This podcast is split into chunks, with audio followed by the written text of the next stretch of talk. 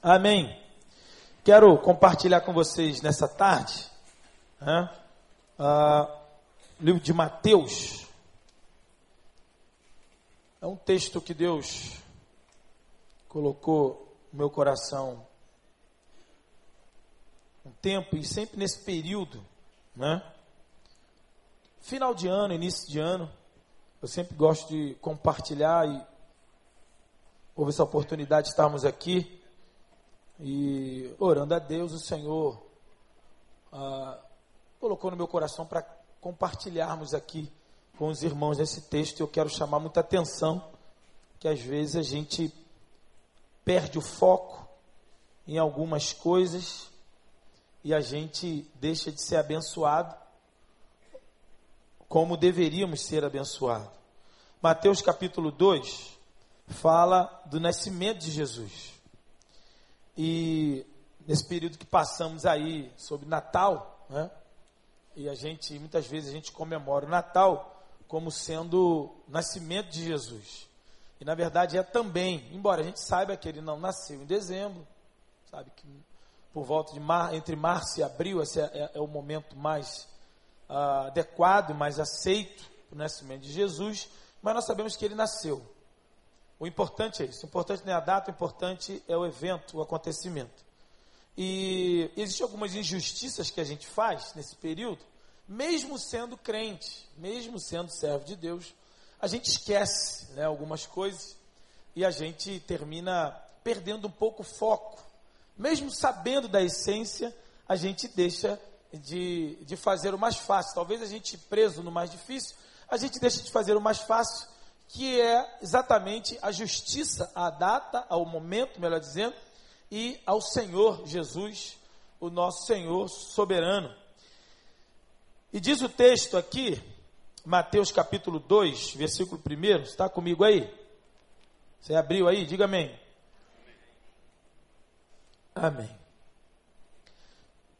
Mateus capítulo 2.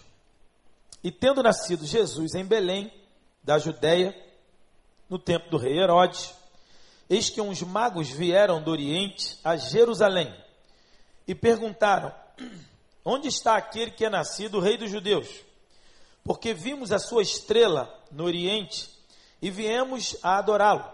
E o rei Herodes, ouvindo isto, perturbou-se, uh, e toda Jerusalém com ele, e congregados todos os príncipes dos sacerdotes e os escribas do povo, perguntou-lhe onde havia de nascer o Cristo.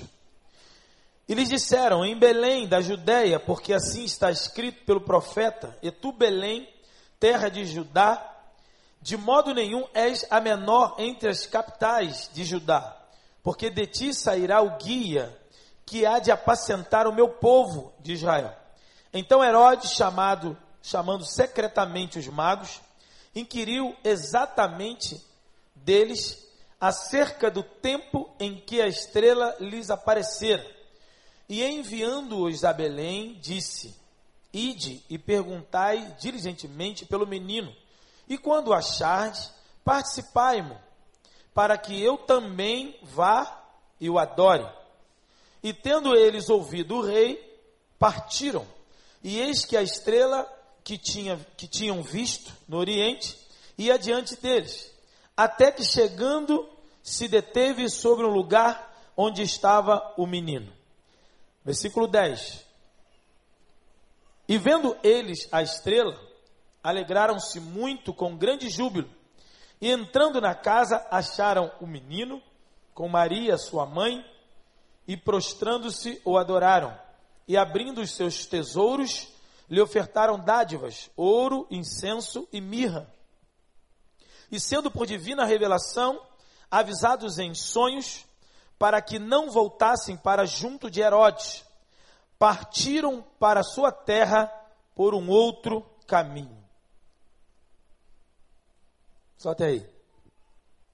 Nesse tempo que vivemos, irmãos, um tempo de muita dificuldade, um tempo de, muita, de muitas dúvidas, um tempo onde falar de Deus encontrar Deus, falar do, do, do miraculoso, do espiritual, é um desafio muito grande.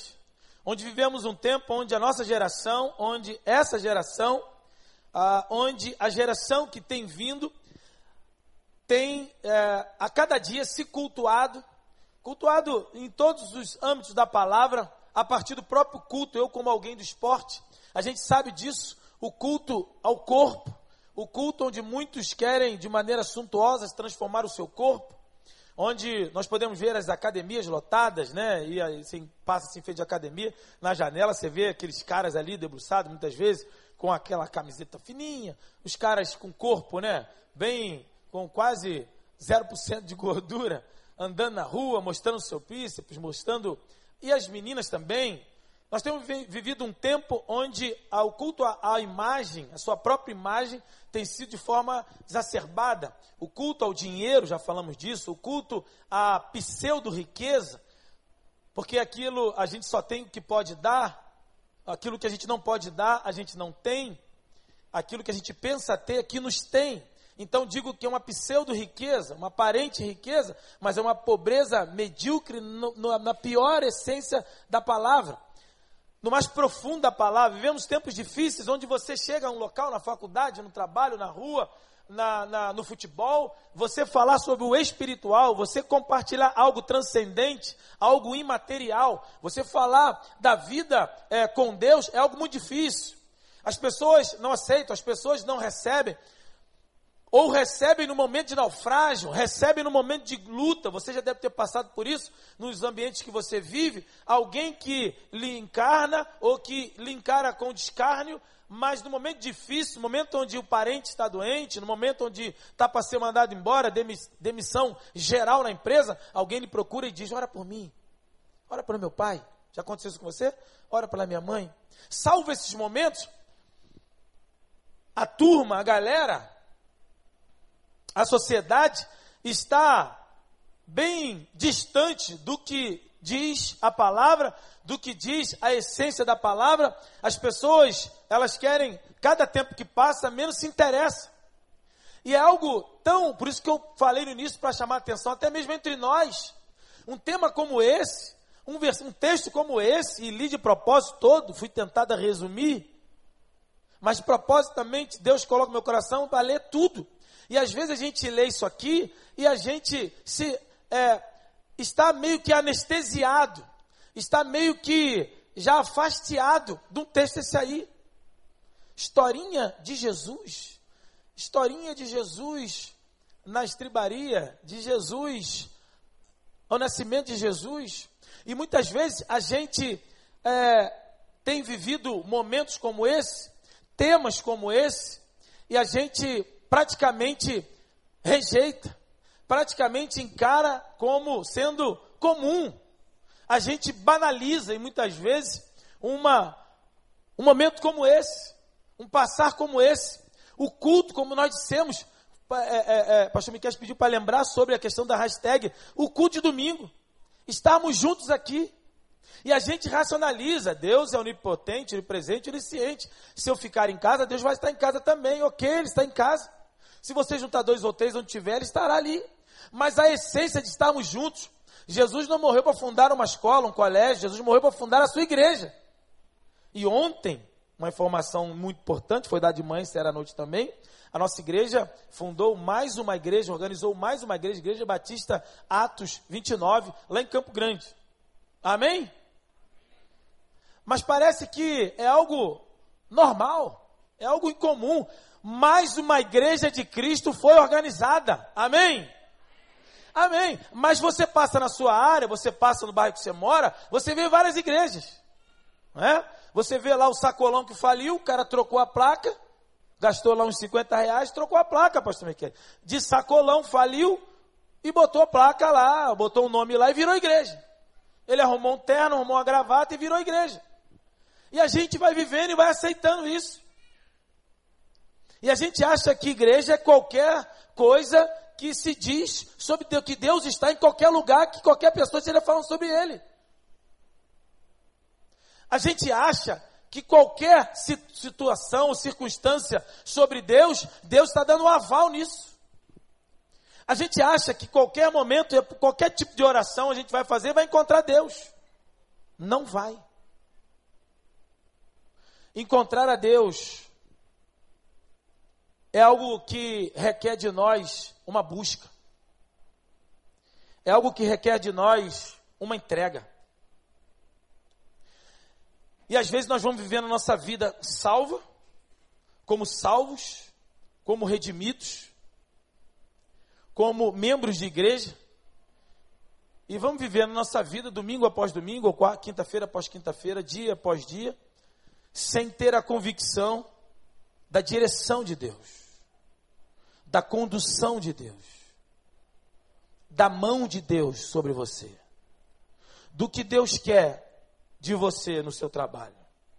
O que, que Deus quer de você? Qual é a direção de Deus para você aqui nessa igreja? Ou será que você aqui é só um número? Ou será que você está aqui só engrossando as estatísticas do número de membresia dessa igreja? Você acha que é só isso? Você acha que Deus trouxe para cá só para você contar? Somar mais uma pessoa, mais um membro na igreja? Qual é a vontade de Deus para você no seu trabalho? Qual é a vontade de Deus para você no seu condomínio? Na sua rua? Na sua faculdade? Na sua escola? O que Deus falou com você hoje? O que Deus tem falado com você nesses dias? Há quanto tempo você ouviu a voz de Deus? Há quanto tempo você, quanto tempo tem que você não chora na presença de Deus? Quanto tempo tem que você não sente a presença de Deus? Porque de forma racional, nós sabemos que Ele está aqui. Amém? Ele está aqui. Eu não preciso sentir Deus para saber que isso é racional. Isso é convicção. Isso é doutrina, teologia. Mas Deus pode e quer ter um relacionamento além conosco. Você pode sentir a presença de Deus. Amém, igreja? Você deve sentir a presença de Deus. E aonde está Deus? No tempo que vivemos hoje. Aonde está Deus, irmãos? A Bíblia diz que os magos viram uma estrela no céu e eles estavam à busca de Jesus. Eles estavam buscando Jesus. Eram homens que, num tempo como o de hoje, poderíamos dizer crentes. Um homem, um, homens que temiam a Deus. Homens que estavam com a pauta das profecias nas mãos. Homens que estavam pautados nas profecias, que conhecia e que sabia os sinais. E que sabia o que estava acontecendo naquele momento. Eles sabiam quem buscavam e eles sabiam quem era esse que eles buscavam. Porque o que muitas vezes é roubado de nós, nós permitimos ser roubado de nós mesmos pela prática da nossa vida evangélica, gospel, cristão, o que é que seja. A gente, pelo tempo de caminhada ou de prática litúrgica, em muitas vezes a gente busca Jesus, mas em muitas vezes nos falta, muitos de nós não conhece a essência de Jesus. Esses homens sabiam que buscavam Jesus e quem era Jesus. E eles buscavam Jesus, e eles estavam um tempo buscando Jesus, e sabiam o significado do nascimento do Cristo. Eu quero chamar a atenção de vocês nessa busca por Deus. Aonde está Deus? Há uma história muito interessante, uma, uma ilustração de um professor caminhando com seu aluno na beira do rio. E aí, chegou um determinado momento, ele, o, o aluno perguntou, mestre, como eu faço para encontrar a Deus? E o mestre deixou chegar bem perto, assim, na beira do rio, e quando ele chegou bem perto, ele empurrou o aluno no rio. E o aluno caiu no rio, o discípulo caiu no rio, tinha uma certa profundidade, e ele tentou levantar, e o, e o mestre segurou a cabeça dele. debaixo d'água, e ele ficou. Depois ele soltou. E o aluno saiu, respirando, com o olho desse tamanho. E novamente o mestre empurrou a cabeça dele, submergiu. E de novo ele ficou buscando o ar, e aí novamente soltou. E fez isso pela terceira vez. E na terceira vez ele soltou e deixou o discípulo sair. O aluno saiu, veio andando, sentou, deitou, buscando o ar. E ele disse: Mestre, mas eu lhe fiz só uma pergunta. E, eu, e o mestre disse: Eu lhe respondi. Ele, mas como? O seu quase me matou. Você só vai encontrar Deus quando você buscar a Deus com a mesma avidez, com a mesma vontade que buscou o ar para se manter vivo.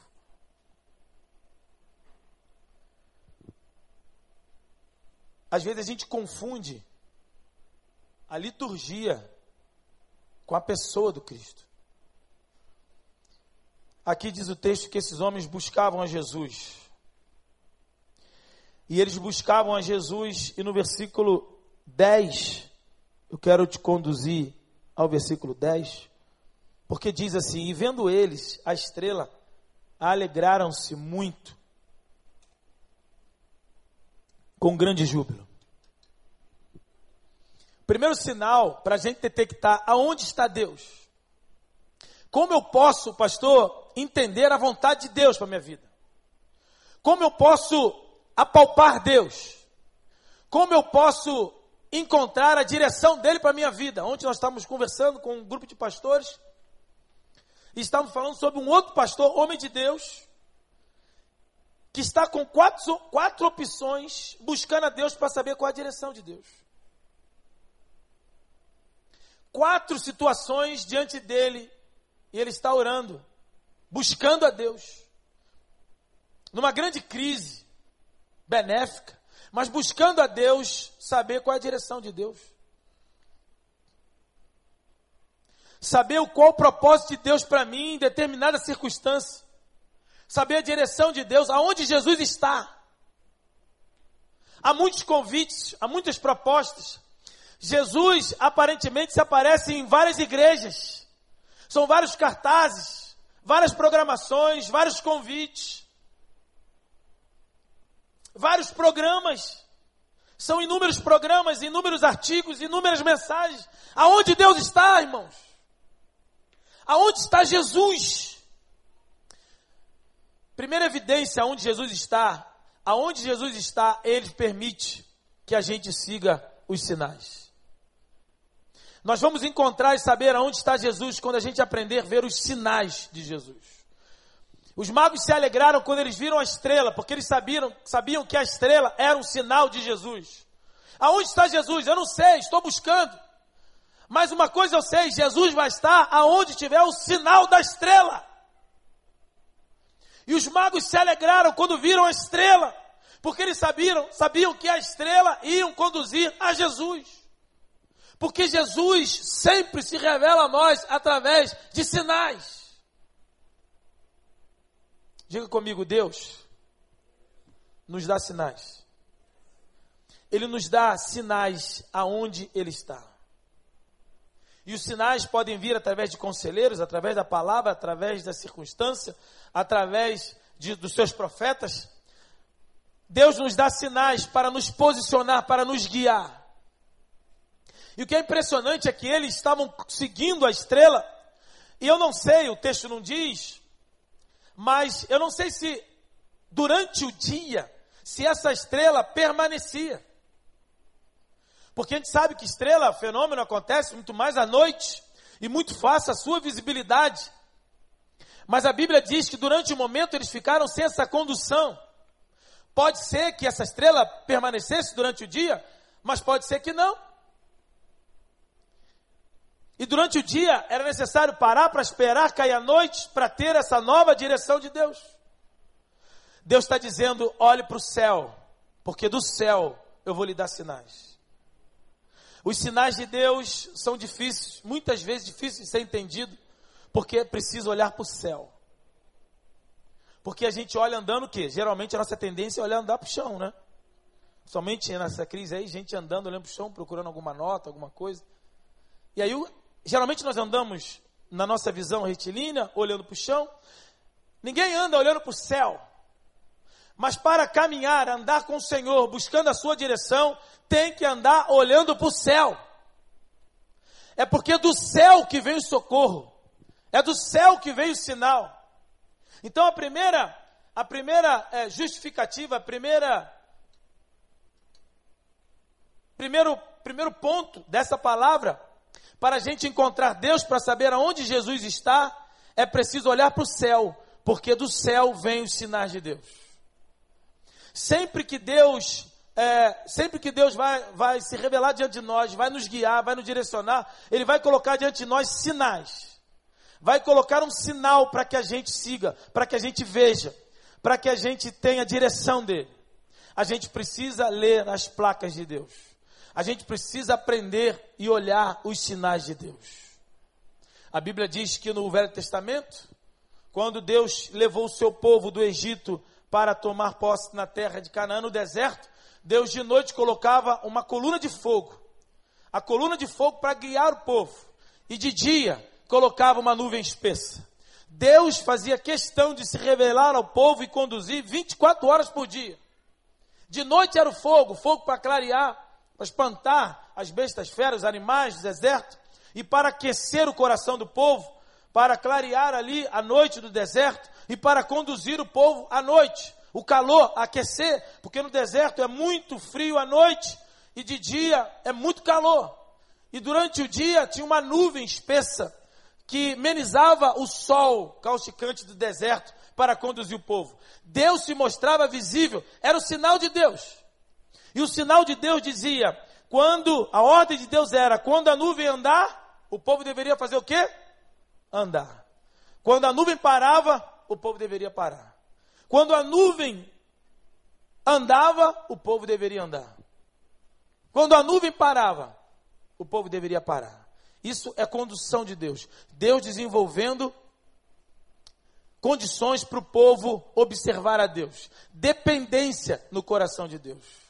Não é você que se desloca. Você se desloca de acordo com a direção de Deus na tua vida. Você se movimenta de acordo com o sinal de Deus na tua vida. Eu e você precisamos olhar para o céu, porque do céu vem um sinal de Deus. A primeira característica que nós encontramos no texto, aonde está Jesus? Aonde está Jesus, existe o sinal de Jesus. E você precisa conhecer os sinais de Deus. Você precisa conhecer o sinal de Deus para a tua vida. Os magos sabiam que havia uma estrela que iria conduzir. Os magos sabiam que o acordo, o acordo naquele momento era uma estrela. E eles deveriam seguir a estrela. Quando nós seguimos o sinal de Deus, Deus nos posiciona e nos mostra onde Ele está. Amém? Segundo ponto, versículo 13, diz, versículo 11, melhor dizendo. E entrando na casa, veja comigo aí. Está impresso aí não, né? Está no painel? Aqui não. Não sei se está aqui. Versículo 11. E entrando na casa, acharam o menino. Ok? Que casa?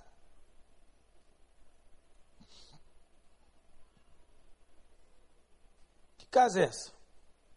Jesus nasceu na estrebaria? Não era no lugar onde estavam os animais?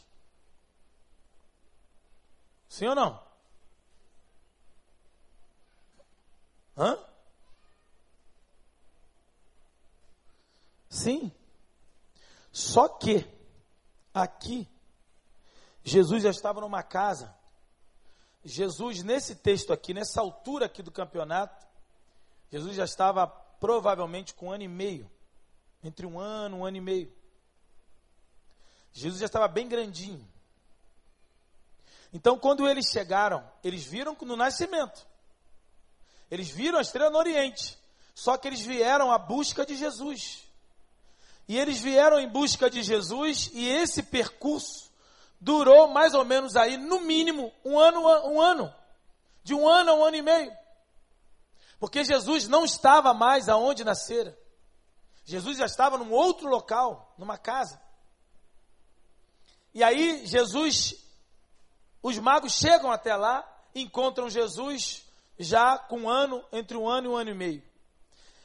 E aí o que nós vemos aqui é que a busca desses magos, desses homens, durou por volta de um ano, um ano e meio, seguindo a estrela.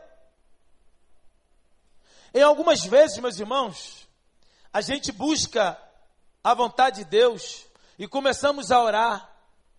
Um dia, dois dias, três dias e muitas vezes desistimos. Às vezes essa busca demora meses e a gente já acha que Deus nos abandonou. Havia uma promessa.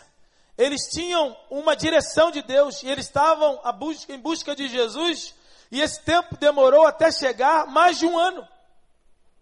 Porque logo depois, eu não vou ler, mas logo depois desse fato, quem conhece o texto, quando eles não voltam para Herodes, Herodes, entendendo que tinha sido enganado, Herodes manda matar crianças de qual idade? Dois anos para baixo. Porque ele diz o texto que ele calculou o tempo. Esses homens, esses magos, ficaram aí no mínimo um ano andando, seguindo a estrela. Deus ministra no nosso coração e ministra no seu, que quando Ele nos dá uma ordem, quando Ele nos dá uma direção, é para a gente acreditar e olhar para o sinal que Ele nos dá.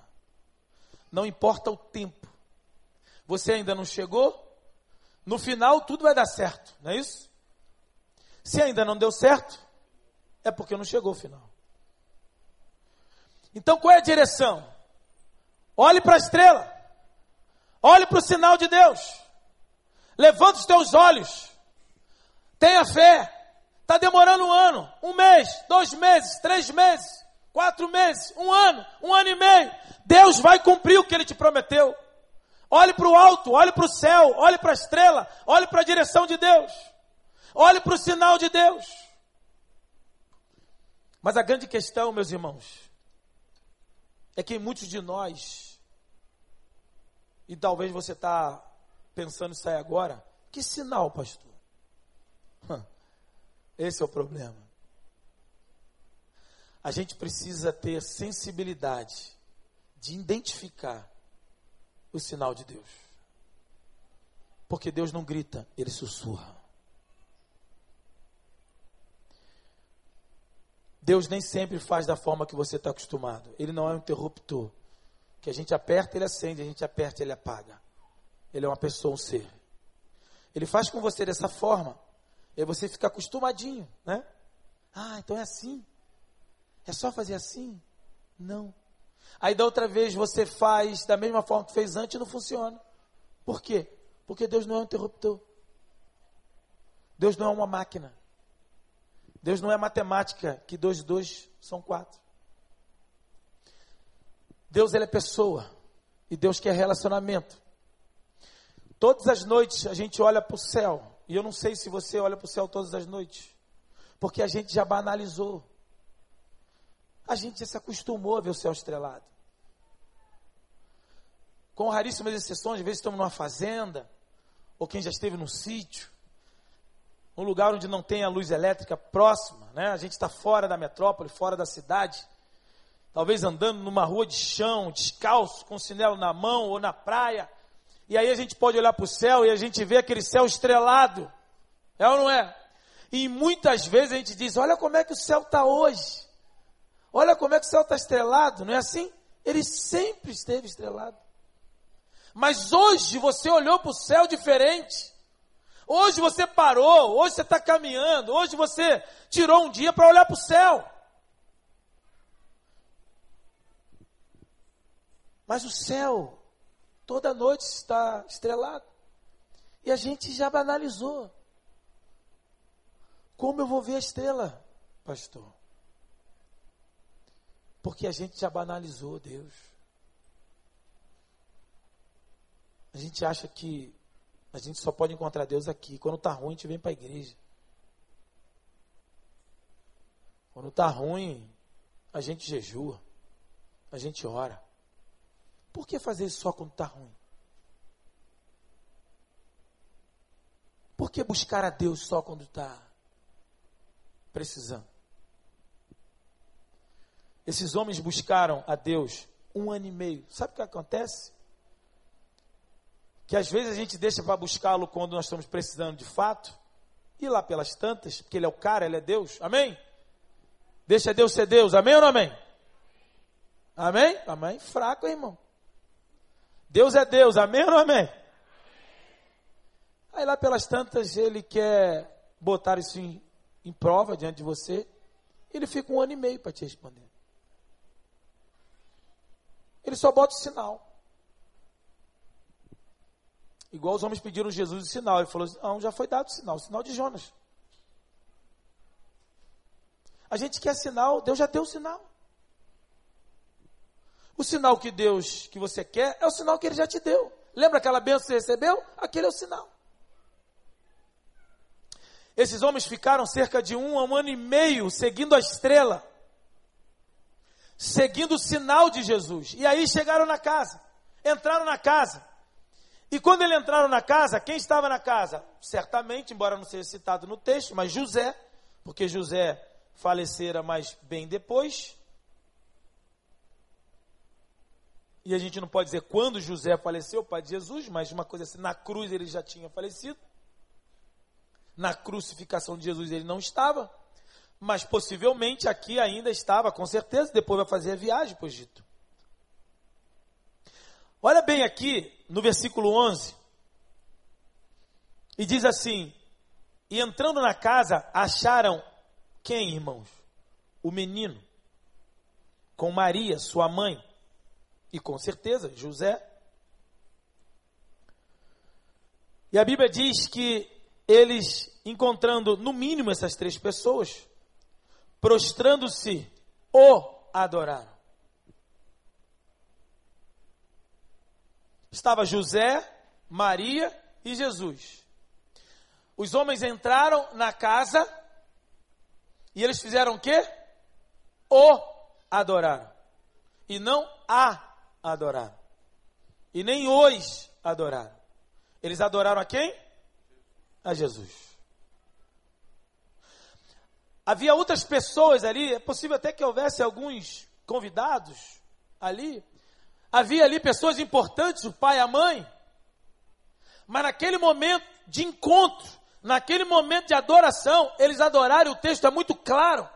E é uma coisa até que Mateus coloca com muita. Isso é revelação de Deus, com certeza. Quando eu estava lendo de algum tempo, esse osso saltou na minha, aos meus olhos, e talvez é possível que alguns de nós aqui ainda não tinha percebido isso. Mas isso é revelação de Deus. Porque eles se colocaram fisicamente, é difícil de separarmos. Eles vieram e estava ali Jesus no colo de Maria, ou bem próximo, José também. Eles se ajoelharam diante dos três, fisicamente dizendo. Mas espiritualmente, a essência, a entrega, a adoração foi direcionada a quem, irmãos? A Jesus. Na nossa vida, no dia a dia, na nossa correria, nós encontraremos Jesus em meio a outras coisas também importantes. Como trabalho, como amigos, como vizinhos, como bens, com carros. Porque o carro que é meu foi quem me deu? Deus me deu. Deus me abençoou. Deus me deu a casa, sim ou não? Nós encontramos Deus em muitas vezes em contexto que Deus, Jesus, está cercado de outras coisas importantes e valiosas, mas não o suficiente para receber a nossa adoração.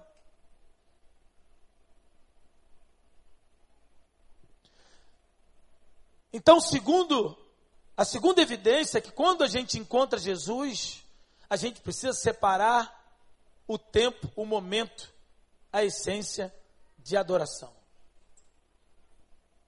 Reconhecemos outras pessoas importantes, amém? Reconhecemos dádivas de Jesus, reconhecemos as bênçãos de Deus sobre nós, reconhecemos que a casa foi Jesus que nos deu, por isso é dela também, é dele. Reconhecemos o carro, reconhecemos o emprego, reconhecemos a faculdade, reconhecemos a escola, reconhecemos as amizades, reconhecemos a família. Mas quando encontramos Jesus, Ele é o único merecedor de toda a honra e toda a glória. E nós devemos adorar só a Ele. Adoração só a Jesus. Amém, irmãos? Eles o adoraram. Porque ninguém ali poderia receber adoração. E esse texto é muito claro em dizer que eles não adoraram nem a José, nem a Maria, nem a casa, nem a ninguém. Eles adoraram a Jesus. E Jesus, ele não só nasceu para nós. Jesus, ele é o nosso Senhor, o nosso Rei. E ele é merecedor de toda a honra e de toda a glória. E aí, diz o texto, que eles ofereceram, abrindo, ofereceram suas dádivas, ofereceram presente, ofereceram ouro, incenso e mirra. O ouro representa a glória. Eram presentes proféticos, presentes que faziam menções ao ciclo e o ministério de Jesus. Presentes que estariam simbolizando cada etapa da vida de Jesus, mas presentes proféticos que estariam fazendo referência à vida daqueles que serviriam e que seguiriam o Cristo. Todo servo de Deus, todo crente, todo salvo e remido no sangue de Jesus, todo discípulo de Jesus, os três presentes proféticos estão inseridos na nossa vida também. Primeiro presente que os magos, presentes proféticos, que eles entregaram a Jesus. Para que, que o menino vai precisar de ouro? Entregaram ouro representando a glória, a riqueza, a nobreza do rei como o metal mais valioso. O ouro representa a riqueza. O ouro representa a glória do ministério de Jesus. E isso também está inserido na nossa vida cristã, numa vida seguindo o Cristo, o Jesus. O ouro está inserido na nossa vida não como vil metal só, mas como riqueza da glória do Cristo sobre nós. Porque Ele é dono de todo ouro e toda a prata, como já disse no ofertório. Então a riqueza de Cristo recai sobre nós através da sua transfusão de sangue na cruz do Calvário. Depois ele diz que eles entregaram incenso. Incenso é a unção de Jesus. Incenso é a entrega de Jesus, sacrificial. A unção que ele recebe, a unção que ele recebe do céu o poder que ele recebe do céu. E isso recai sobre nós também. Através de Jesus, nós temos a unção dele. Através do seu espírito, através de uma vida servindo a Cristo, vivendo com ele, nós recebemos também a unção de Jesus. Essa unção que recai sobre nós, que é passada por nós através do seu próprio espírito. Nós recebemos a unção de Jesus a graça, o poder de Jesus. Por último, eles recebem a mirra, e a mirra é a dor. A mirra é a entrega. Mirra é a renúncia. Mirra é a cruz que Jesus se entrega por nós. E isso faz parte da nossa vida também quando a gente renuncia. Quando a gente abre mão de algo em prol a vida de Cristo. A mirra faz parte, não só o ouro, a glória, a riqueza, a unção, o poder, a graça, mas também a dor, a renúncia. Viver uma vida com Jesus requer o bolo, o fruto inteiro. Não é só alguns gomos, toda a essência de vida com Ele. A vida de Cristo é riqueza, é glória, é unção, poder, graça, mas também dor, renúncia, sangue derramado. E quando nós vemos esse presente, que, foi um, que foram presentes proféticos, que fizeram menção à vida de Jesus, e essa vida de Jesus foi transpassada para nós também. Nós também estamos inseridos no contexto do ouro, do, do incenso e da mirra, da dor, da entrega, da renúncia. Deus disse para Ananias, Jesus falou para Ananias em relação a Paulo: para que Ananias orasse por Paulo, colocasse as mãos na cabeça de Paulo, foram caíram, descortinaram, caíram as escamas dos olhos de Paulo. E Ananias questionou com, com Deus, com Jesus, sobre esse episódio. E, e Jesus diz, Atos capítulo 9, fala para Ananias: Esse é vaso escolhido para mim, e ele verá quanto vai padecer. Diga comigo, padecer. Fala para o seu irmão aí, padecer, irmão. E ele verá como será. E vai padecer pelo meu nome. o problema é que nós, essa palavra desgastou, né? Sofrimento, padecimento. Ai, pastor, misericórdia. O problema é que padecer por Cristo não tem nada a ver com o padecimento que a gente se mete aí, que a gente se enrola. O nosso sofrimento. O padecimento por Cristo significa renunciar por Ele. E quando a gente renuncia por Ele, a gente recebe a glória dele. E a Bíblia fala que lá no placar eletrônico, lá no céu, ele não para. Nas coroas sobre nós, quando a gente sofre, paga o preço por ser crente. Existe padecimento que você vai sofrer exatamente pelo fato de você ser justo, crente, salvo. Pelo fato de você abrir a tua boca e pagar o preço, dizer o teu quilo ser um quilo, o teu metro ser um metro. O teu litro ser um litro. Pelo fato de nós sermos justos e vivemos uma vida pautada na cruz, na graça e na glória de Deus, sermos servos de Cristo, pelo simples fato de vivemos uma vida assim, nós vamos pagar muitas vezes o preço por ser servos de Cristo. Amém, igreja? E esse padecimento, isso é mirra, isso é dor, isso é renúncia, mas é pelo Evangelho, é pela graça de Deus, é caminhar a segunda milha, é engolir aquele sapo de perna aberta, né? Alguém já disse que o, o estômago do crente é como um brejo, vários sapos que a gente tem que engolir a gente renuncia. E igual no casamento, você quer viver bem ou quer ter razão? Hã? Hein, hein, hein, hein. Quer viver bem? Mesmo com razão? Se você quer viver bem, e muitas vezes com razão, como Jesus fez, vai ter que renunciar. Vai ter que engolir um sapinho. No trabalho onde a gente vive, em qualquer lugar, no trânsito, você está certo. Mas se você quiser ter a razão, em alguns casos, perde até a vida no trânsito. Por último, eu quero, versículo 12, ler com os irmãos que os magos estavam seguindo. Primeira característica é que eles seguiam a estrela, seguiam o sinal. Porque eles entendiam que Jesus estaria aonde a estrela o guiasse. Segundo eles, entram na casa, não na estrebaria.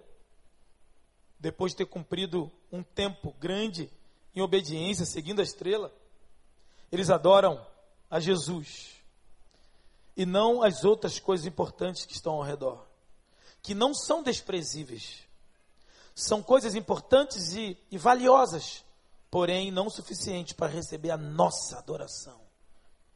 Eles adoram a Jesus, eles o adoram. Aonde Jesus está, gera sinal. Aonde Jesus está, gera adoração genuína, verdadeira, focada, objetivada. Terceiro e último, versículo 12 diz: E sendo por divina revelação avisados em sonhos, para que não voltassem para junto de Herodes, partiram para sua terra, por onde? Partiram para sua terra, por onde? Por um outro caminho. Aonde Jesus está, gera encontro. Diga encontro. Gera encontro. Aonde Jesus está, gera encontro com Ele. E quando nós nos encontramos com Jesus, a gente muda a nossa vida. A gente muda as nossas atitudes. Muda de uma forma que todos aqueles que têm um encontro com Jesus voltam andando por um outro caminho. Aqueles homens encontraram Jesus e eles não voltaram pelo mesmo caminho, porque eles voltaram não porque eles quiseram, eles voltaram por quê, irmãos? Porque Deus revelara a eles. Por divina revelação, eles voltaram por um outro caminho. Eles voltaram para uma outra atitude, uma outra vida, uma vida transmutada, uma vida renovada, uma vida transformada pela revelação de Deus. Deus é o Deus que se revela diante de nós de forma que muda os nossos caminhos. Amém, igreja? Ele muda os nossos caminhos e não muda só no ato da conversão, não. E é isso que eu quero chamar a tua atenção agora, para que não, não permita que o inimigo roube a tua palavra. Para que o inimigo não caminhe, não, não rouba a, a palavra de Deus na, no, no teu coração, para que você não caminhe um pouco mais. Cristo, ele se encontra conosco, ele marca encontro com você todos os dias. E é isso que eu estou dizendo para você. Quando você tiver atenção, a percepção de conseguir identificar durante um dia um, um, um vento que sopra, um pássaro que pousa próximo de ti, como a irmã Tabita Crowley Pinto lá no seminário Betel. Certa ocasião entrei no seminário, na, na aula, na, na, na, na sala dela, eu e Cláudia, minha esposa, estudamos, não sei se há outros betelenses aqui, se alguém conhece essa irmã que já foi, já está na glória, mãe do pastor Neander Krau, de Miranda Pinto, que é reitor do Seminário Betel hoje. E eu passando por ali, ela me chamou. Benção, de vez em quando acontecia isso. Seminário passando ali perto, ela me chamou. E ela perguntou: Como você vai? Eu falei: Vou bem, graças a Deus, estou passando por isso. Vamos orar. Aí me chamou para sentar na mesa e ela falou várias experiências, dificuldades que estavam passando. E ela falou que num tempo tinha uma janela bem próxima atrás da mesa dela e tem uma árvore, tinha uma árvore, deve ter ainda essa árvore atrás. E ela disse que estava passando um momento de muita crise, de muita dificuldade. Betel precisava pagar um montão de coisa, não tinha ainda o dinheiro. E muitas soluções precisando vir de maneira rápida. E de repente começou a ventar muito forte. E ela foi para fechar a janela. E quando ela foi para fechar a janela, Deus o conduziu os olhos dela para um galho. Tinha um pássaro ali, um pardal posado. Quem conhece um pouquinho sabe o pardal é muito arisco. Ventou um pouquinho, qualquer pássaro já procura logo um abrigo, um abrigo. E ventava muito, e a árvore balançava muito. E esse galho, não muito. E o pardal pousado no galho, e a árvore balançava, e ela parou ali, ó. Não fechou a porta. E ela começou a olhar, e Deus começou a ministrar no coração dela, sabe o quê? Vendo pardal no galho. assim como esse vento bate na árvore, e balança a árvore. Eu quero que tu esteja como esse pardal, confiado no meu socorro, porque eu cuido de ti. Sabe o que, que é isso? Revelação de Deus. Problema, irmãos. Vamos, só nós aqui. A gente batista, às vezes, a gente perde muita coisa porque a gente acha que algumas coisas de Deus é privilégio só de um grupo. E não é.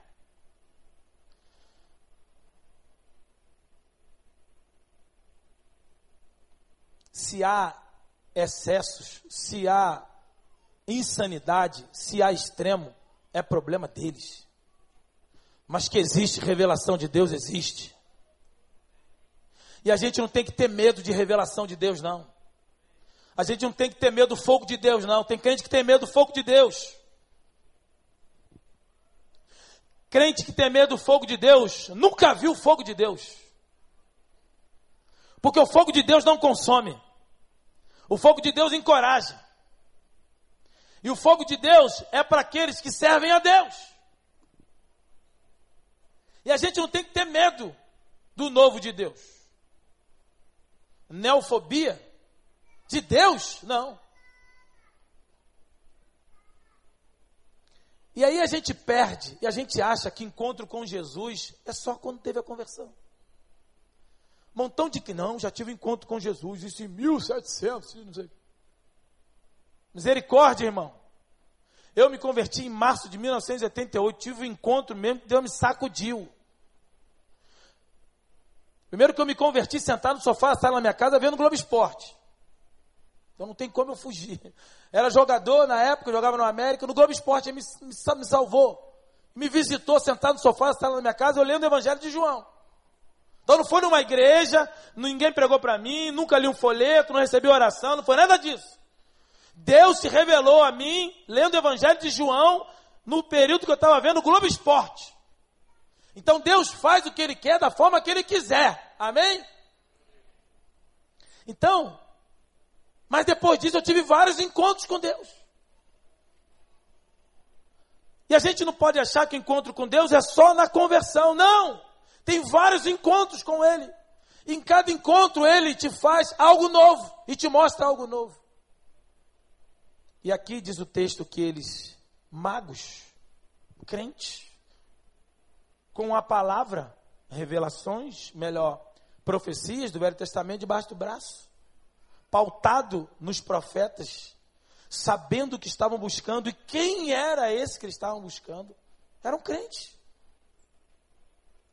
Tementes a Deus, homens que estavam buscando Jesus. E quando encontraram Jesus, sabe o que aconteceu? Eles voltaram por um outro caminho. Sabe o que, que Deus diz para a gente hoje? Que Ele quer ter um encontro comigo, com você hoje. E Ele quer modificar o teu caminho. Se você abrir o teu coração, deixar com que Ele tenha um encontro contigo, Ele vai te revelar, te dar direção dele, a ponto de você ter nova postura, novo estilo de vida, e mudar o teu andar. Assim como, e muitas vezes, encontramos alguns amigos que não nos vemos, não, vemos há muito tempo. A gente encontra, você, o cara está diferente. Pô, estou na igreja. Tem pessoas que você, onde você morou, você volta lá depois de tanto tempo, o cara está andando até diferente. O rosto dele muda. Já aconteceu isso? Você vê gente que mudou o rosto, a face muda, o andar muda, a postura muda, a vida muda. Porque todos aqueles que têm encontro com Jesus muda e volta por um outro caminho. Eu vou convidar você a ficar de pé agora para a gente orar.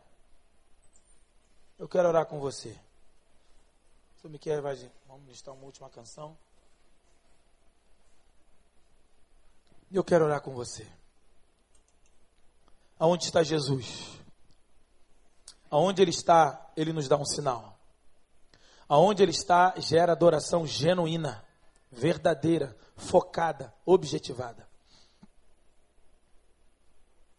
Aonde está Jesus na tua vida, você vai adorá-lo, independente das coisas importantes e valiosas que estão ao redor dele.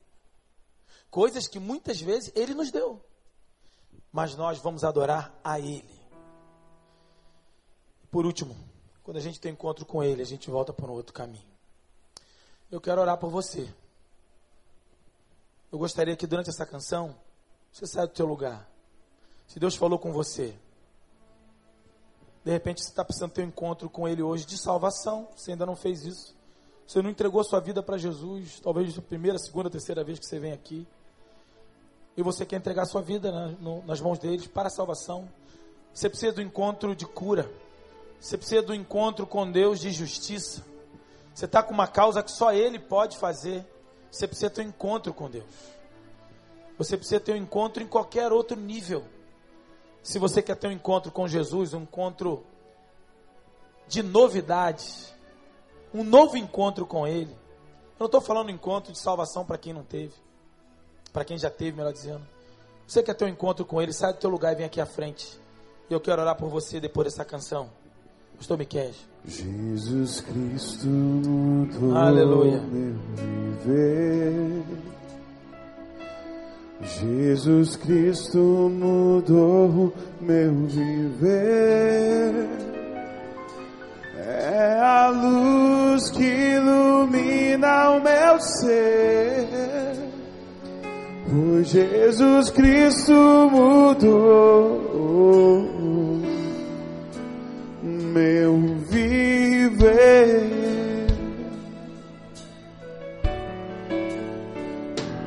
Diferente hoje é o meu coração. Diferente hoje é o meu coração. Cristo deu-me paz Pode e lugar. Pode colocar diante do Senhor. Sim, diferente hoje é o meu coração.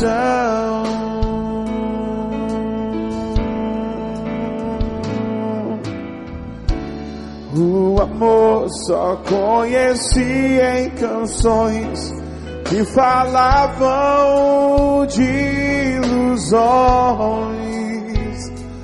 Tudo agora é diferente. Cristo fala a toda gente, pois Cristo deu-me o seu amor. Jesus Cristo mudou meu viver. Jesus Cristo mudou meu viver. Ilumina o meu ser. Sim, Jesus Cristo mudou meu viver.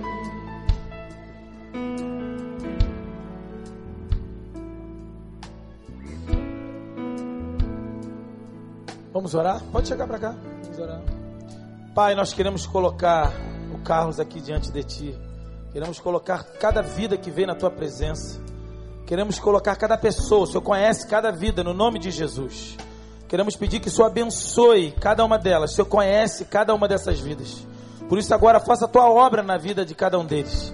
Pai, venha escrever uma nova história na vida de cada um deles.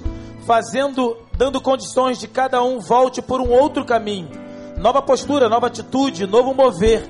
Te pedimos, meu Deus, no nome de Jesus Cristo, abençoe agora. E especialmente abençoe o Carlos. Abençoe cada vida no nome de Jesus, que entrega-se diante do Senhor, entregando a sua vida na tua presença. Pedimos, Pai, no nome de Jesus, cuida de cada um deles. Traga-os diante das tuas mãos. Te pedimos, hoje e sempre, no nome de Jesus Cristo. Amém e amém. Aleluia. Glória a Deus.